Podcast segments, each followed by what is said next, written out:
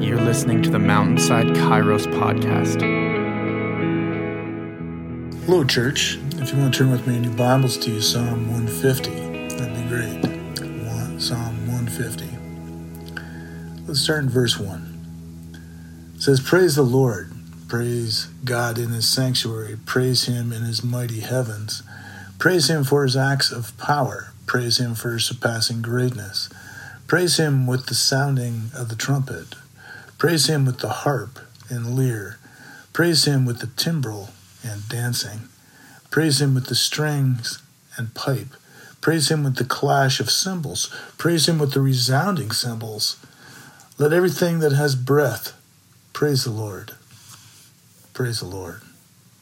You know, I like watching the TV program Forged in Fire. It's uh, really quite interesting. They uh, interview a lot of the guys during the competition of forging knives and swords. You know, they take this hot metal and are pounding it, and some of the guys are dropping it and bending it and having problems. And but however, during the interview, most of them say how good they are, and then it plays out.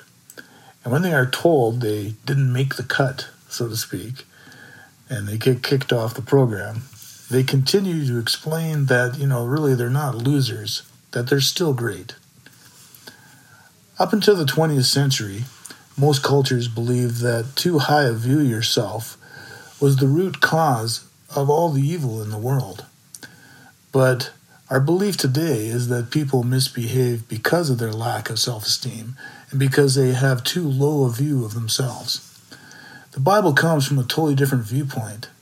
The Bible isn't mainly about us and what we should be doing. It's about God and what He has done.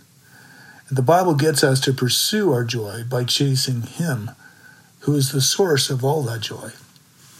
That is why Psalm 150 directs our weak and often failing attention to our Lord, that we can adjust our failed worldview back to where it needs to be.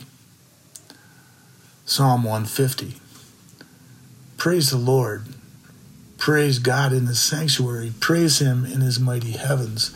Praise him for his acts of power. Praise him for his surpassing greatness. Praise him with the sounding of the trumpet. Praise him with the harp and the lyre. Praise him with the timbrel and the dancing. Praise him with the strings and the pipe. Praise him with the clash of cymbals. Praise him with the resounding cymbals. Let everything that has breath praise the Lord.